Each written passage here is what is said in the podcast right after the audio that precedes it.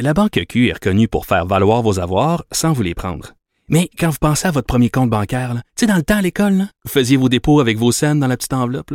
Hmm, C'était bien beau. Mais avec le temps, à ce compte-là vous a coûté des milliers de dollars en frais, puis vous ne faites pas une scène d'intérêt. Avec la Banque Q, vous obtenez des intérêts élevés et aucun frais sur vos services bancaires courants.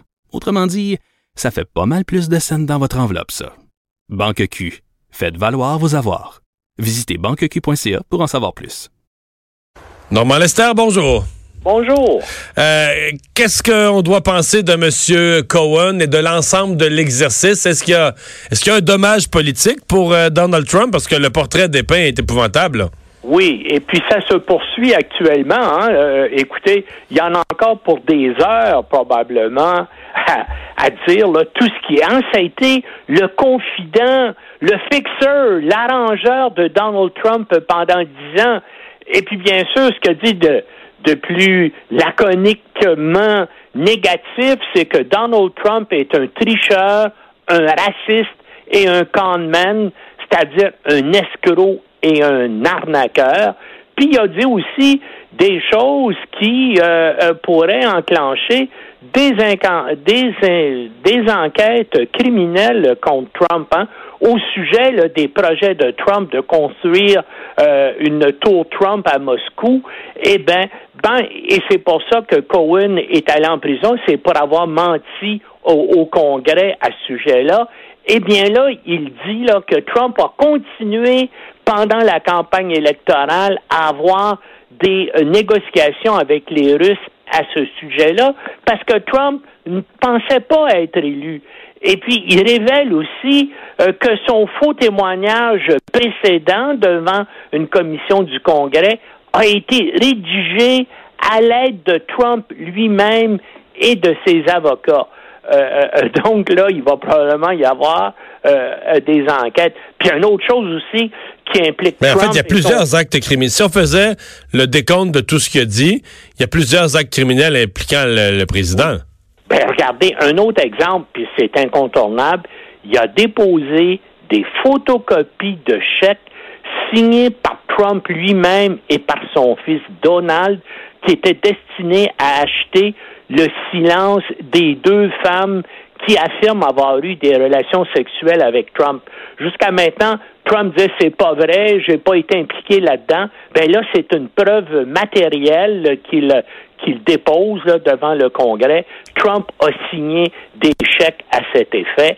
Euh, en, en passant, euh, euh, Cohen est méchant. Euh, il dit que Trump lui a déjà confié que son fils Donald Jr.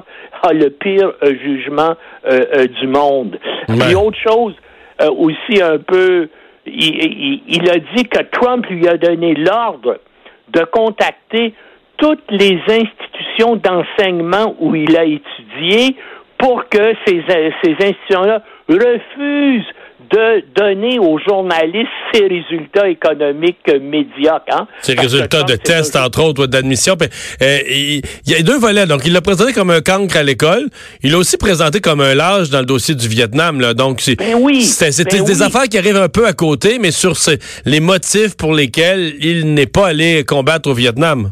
Ben non, par exemple, il disait, bien sûr, qu'il n'est pas allé au Vietnam parce qu'il y a eu une chirurgie à la cheville pour un éperon osseux. Eh bien, euh, euh, euh, Cohen dit, il n'y a aucun document qui prouve ça. Et Trump m'a dit, moi, aller au Vietnam, je suis pas stupide, voyons, je j'ai jamais voulu aller là. En tout cas, euh, puis c'est la raison que Trump a invoquée là, pour pas être euh, euh, conscrit. Bien sûr, les républicains se sont attaqués à sa crédibilité en disant vous êtes un menteur. Et puis je pense que chaque républicain a dit ça parce que bien sûr il va aller en prison là pendant trois ans pour avoir fait des fausses déclarations.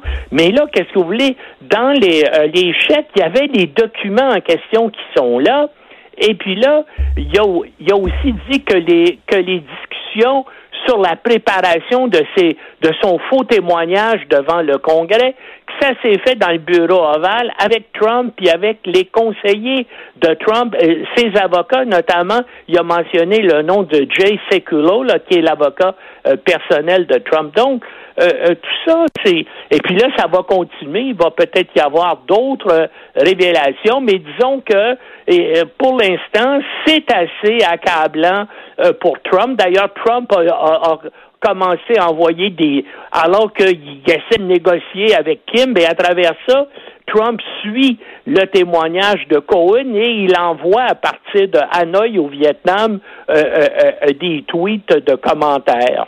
Mhm. Parlons-en de ça, Hanoï au Vietnam. Qu'est-ce qu'on doit penser de ce sommet? Est-ce qu'on est sur le chemin d'un d'un grand succès. Le président Trump dit que le, sommet précédent avait été un grand succès et que celui-ci pourrait en être un encore plus grand. Euh, tu peux être sûr, Mario, que Trump va présenter ça comme un immense succès, comme il a fait euh, la dernière fois. Hein. Tu as vu, il a appelé euh, le dictateur brutal de la Corée du Nord son ami. Hein, je, pense, même qu'il l'a dit plusieurs fois, my friend. Mais euh, qu'est-ce que ça va donner tout ça?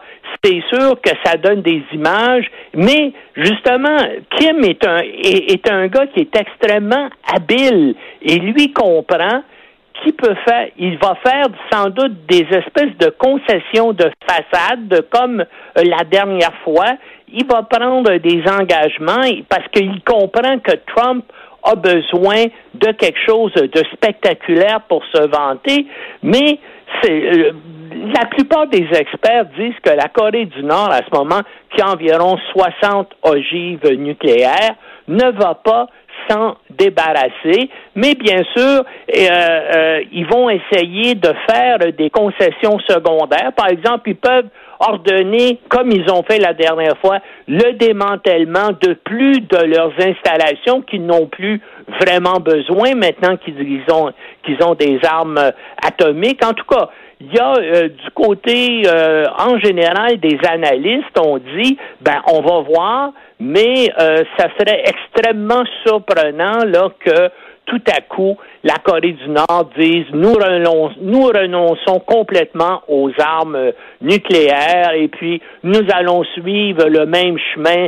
que le sud de Vietnam pour notre développement économique. Il va y avoir, c'est sûr, des déclarations, mais il va falloir attendre des mois pour voir, comme la dernière fois, hein, on pensait, on, a parlé de prix Nobel à Trump et tout ça, mais après un mois ou deux, ben, les services de renseignement américains, les satellites espions, ont bien vu que dans le fond, il n'y avait rien qui se passait et que euh, la Corée du Nord continuait et continue encore son programme de recherche nucléaire. La seule chose qu'ils font pas actuellement, c'est d'essayer des missiles comme ils le faisaient avant.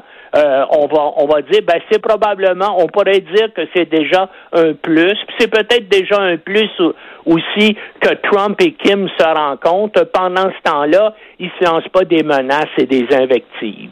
Mm si on revient à, Cohen euh, on s'attend à quoi pour les, les prochains jours est-ce que c'est est-ce que ça aurait été une autre mauvaise journée pour le président Trump ou ses partisans, ses partisans pardon, vont dire bon ben il y a un autre vilain qui a parlé en mal de notre merveilleux président.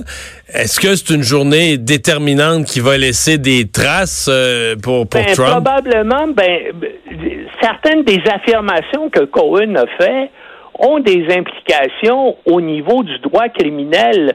Est-ce que ça va, est-ce que parce que Cohen a déjà été longuement interrogé, bien sûr, par l'enquête Miller. Il a été euh, Muller, il a longuement été interrogé aussi par le procureur du district sud euh, de Manhattan là, sur des malversations financières en, rapport avec les activités de, euh, commerciales, financières, immobilières de Trump, notamment ses liens avec la Russie. Donc peut-être que ces enquêtes-là sont déjà en cours. Mais en tout cas, ça projette une image extrêmement négative de, euh, de Donald Trump, même si, bien sûr, comme, euh, euh, comme on, peut le voir, tous les représentants républicains sur place commencent en disant Monsieur, vous êtes un menteur, on ne peut pas croire à ce que vous dites présentement, mais c'est la même chose. S'il ment encore, et puis on peut le, le prouver, ben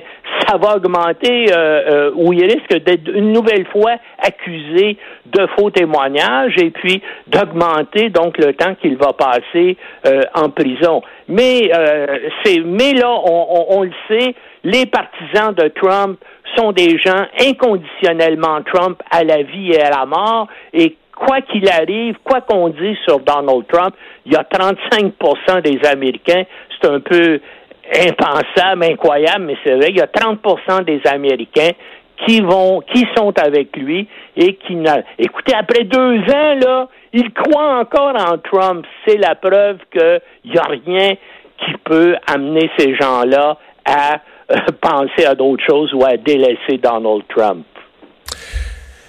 Normand, merci beaucoup d'avoir été là. OK, salut. Au revoir. On s'arrête pour la pause. Le retour de Mario Dumont.